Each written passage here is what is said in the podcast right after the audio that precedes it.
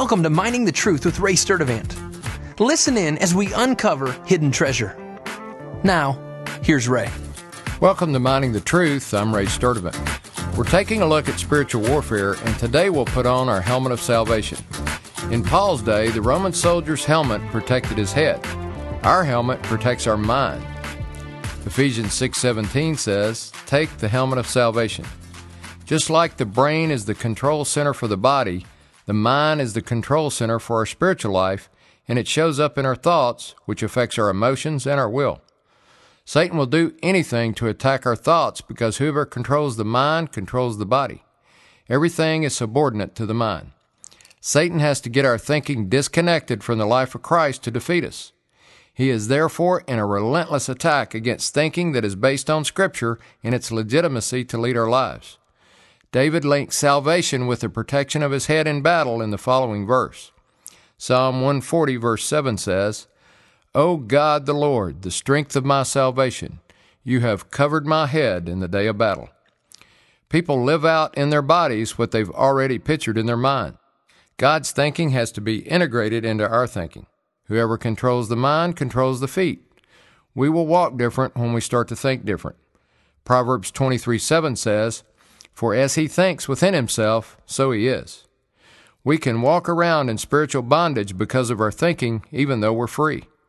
The Emancipation Proclamation was issued by President Lincoln, which freed all slaves.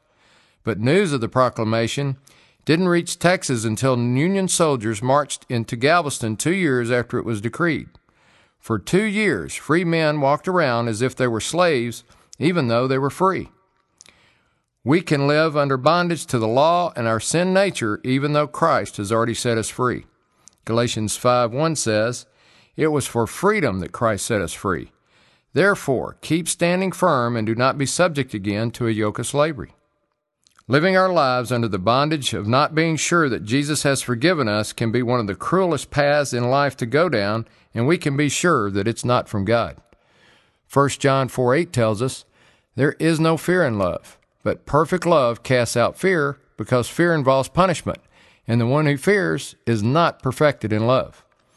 In other words, once we receive Jesus as our Savior, we're eternally secure because He promised it.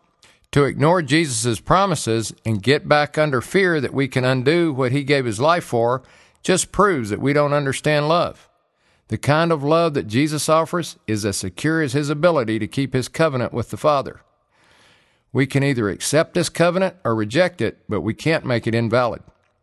When we grasp this, it radically changes our hearts, which radically changes our behavior. This kind of love brings about true soul transformation. Receiving this truth is the basis for all other functions in our spiritual life. Just like the body does not function properly when there's damage to the brain, our spiritual life gets paralyzed when our thinking gets distorted about how we're saved. That's why, in the midst of battle, we have to put on Jesus, the helmet of salvation. I'm Ray Sturdivant, Mining the Truth. Thanks for listening to Mining the Truth with Ray Sturdivant. If you have questions or comments about the show, visit us online at miningthetruth.com.